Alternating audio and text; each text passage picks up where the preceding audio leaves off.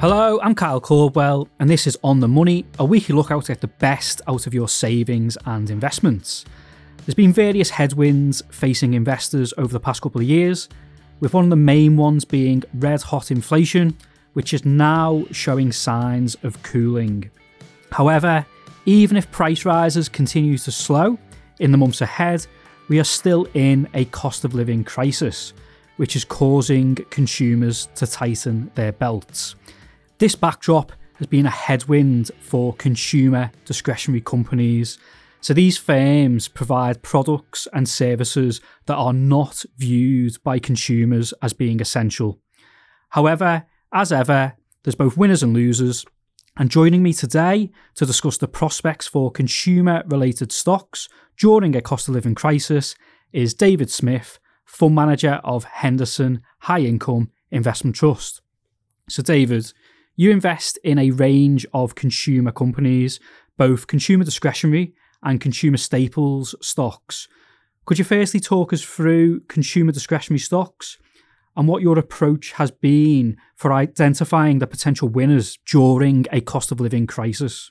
Well, I think there's one thing we've been looking for in terms of our consumer discretionary exposure is those companies that offer good value to customers. And I think that's been an ongoing sort of structural shift.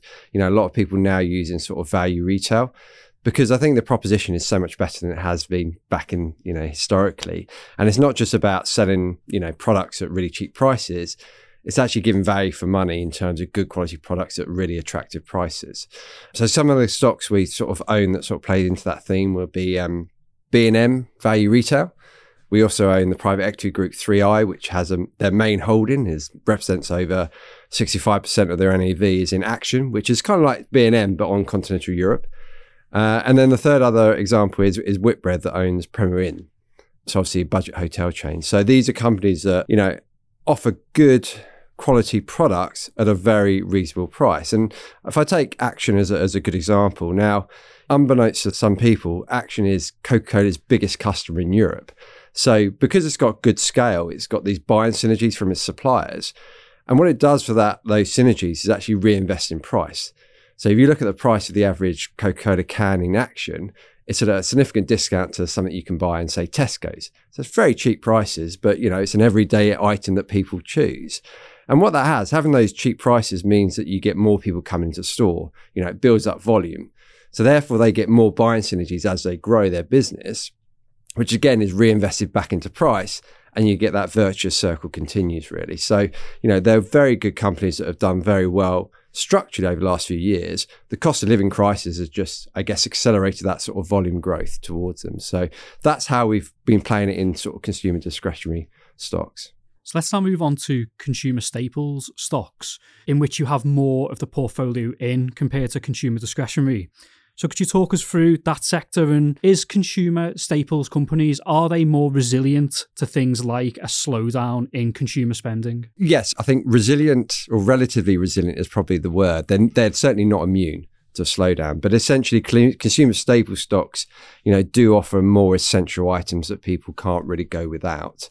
But there are going to be still winners and losers even in the consumer staples um, sector. I mean, you know, something like a Diageo, which is obviously the the, the global leading spirit um, company, it is having a bit more of a difficult time in the short term. Clearly, you know, some of the higher end premiumized spirits, um, you're seeing a bit of a slowdown in trading momentum there, especially in their US business, which is their, their big, big part of their business. We still like the company very long term, but obviously, clearly, with that short term pressure on trading, that's put pressure on the share price there. On the flip side, something like a Tesco's, which I kind of see as a as consumer staples, you know, buying obviously food and drink from from a retailer is um, it's obviously an essential. And what the management team have done a really good job at is actually over the last few years really repositioned the price proposition and and the quality of the offering really. You know again tesco's of old was conceding market shares from the likes of aldi and lidl but now they are a lot more price competitive. You know they're the lowest priced full range grocer out there. They price match aldi in about 650 items etc you know they are starting to see that market share gain come back and that's that's across the board. So whether it's at the, the value end, taking um, taking market share from the likes of Asda, whether it's like sort of mid market range, taking market share from Morrison's, or at the high end, taking share from Waitrose in kind of their their finest range, etc. You know, they're, they're doing a really good job across the spectrum, and actually that's been reflecting the shares being performing quite well over the last twelve months. I suppose other areas of consumer staples we like at the moment, sort of beverages side, more on soft drinks. So the likes of Coca-Cola Hellenic Bottling Company, it's the main bottling company for Coke across Eastern Europe. Again, I think Coca-Cola as an item, given that it's a, it's a low price point item, you know, people are happy to pay those sort of price increases that companies put through to offset their cost headwinds.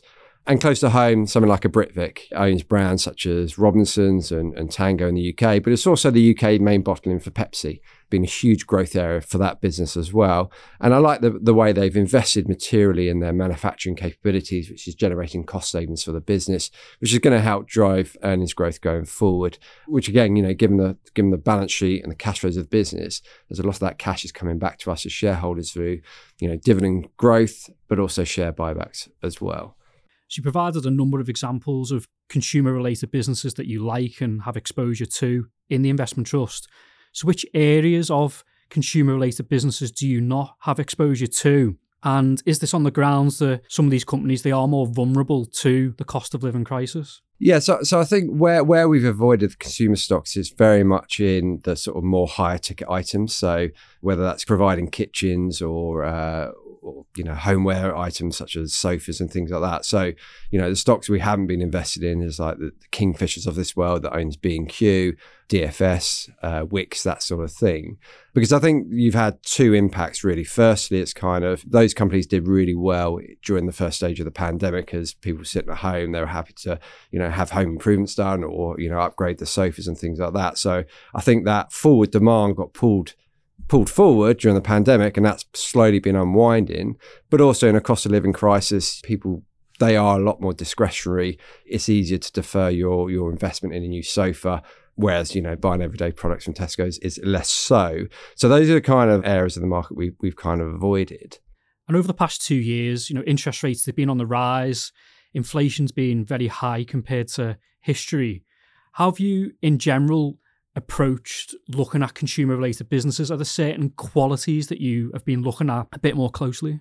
I suppose it's kind of again, it goes back to that sort of value proposition as well. That you know, that's one area we've kind of invested in to keep our, um, you know, to be able to manage that sort of high inflation, high interest rate environment as that consumer discretionary spending has come under pressure. I suppose the, the other th- the other way we've looked at it as well is you know those companies that can facilitate sort of value to to the end consumers. And another stock we bought over the last 12 months was moneysupermarket.com. So, you know, as you've seen the prices of insurance premiums go through the roof, um, I almost fell off my chair when I got my renewal quote through, certainly. Something like a price comparison website really facilitates the consumers getting a better deal for their money, searching around other uh, other insurance products. So that's another area. I suppose I suppose a third way was through owning companies that we knew had sort of pricing power. So whether they're a sort of market leader in a sort of niche market and they have a must-have product, you know, they have the ability to pass on that cost to their end customers. Now, not necessarily in the sort of consumer space, but maybe more the likes of in the industrial space. So you know, we own companies like Spectris, uh, Vesuvius. You know, they've had that ability, given what they do to their end customers, being a very much, you know, either a high quality must have product or service. You know, they've been able to price that cost pressure they've seen through to the end, uh, their own uh, consumers. And then lastly is really on sort of maybe the distributors. So the likes of a Bunzl of this world that distributes you know, very low ticket items to the likes of supermarkets, to the likes of uh, other industrial processes uh, companies, you know, actually their business model is to have a straight pass through of their cost inflation. So they've been able to wear this, you know, high inflation environment by growing their profits quite quite attractively in, in that environment. So that's kind of those are the types of companies that we've been sort of increasing our exposure to or adding exposure to over the over the last sort of two years or so. And going forward, what's your outlook for both interest rates and inflation? Does seem to be in a bit of a switch over the past couple of months. The, the consensus now seems to be that the interest rate cycle may have peaked and there could be some interest rate cuts in 2024, particularly in the US. So, if the pace of inflation does slow and there are some interest rate cuts, will that lead you to look to new opportunities? So I think you know, clearly inflation will, I think, continue to come down. I, I, think, I guess the debate is, will it come down to the 2% inflation target that the Bank of England's got out there? I personally probably think it probably doesn't in the next 12 months. Having said that, I don't think that's going to stop the Bank of England cutting rates. Uh, I think interest rates will be cut over the next 12 months. However, we've always got to think that actually markets are discounting mechanisms. You want to start buying into the, uh, into cyclicals on the pretense that interest rates are going to get cut before they get cut because the price move happens earlier. Uh, and that's kind of what we've done over last in Q4 in terms of our trading activity. Certainly against where valuations got to, it got to a stage where we thought interest rates were close to peaking and valuations were particularly attractive. So actually, we started to invest in companies that we thought would do better uh, on interest rate cuts or the uh, or the assumption that interest rates were going to peak and cut. So some of the examples there are we bought into Taylor Wimpey, the house builders. Clearly, if interest rates get cut, mortgage rates come down. Actually, that's going to stimulate demand for the housing market. The other one we bought into is British Land. So real estate company, again, lower yields, bonds, lower interest rates, etc., should help interest more into that sort of sector and things like that, really. So um, we've started already now to start playing into that sort of cyclical recovery and those stocks that could do well in interest rate cut even before the first cuts come. A potential risk for the UK equity market in 2024 is a recession. It was widely predicted that that recession would occur last year and now those same predictions are being made for 2024.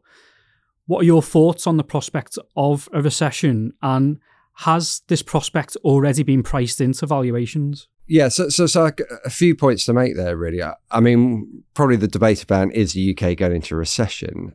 I suppose my first point would be to look at real wage growth. You know, now you're seeing inflation ease but at the same time, wages are still being increased at a, at a good lick. You know, you look at what the national living wage is going to do this year, you know, up over 10%.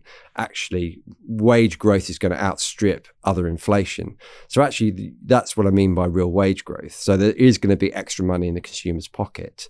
In that sort of scenario, if you look back historically, the UK has never gone into recession when that's happened.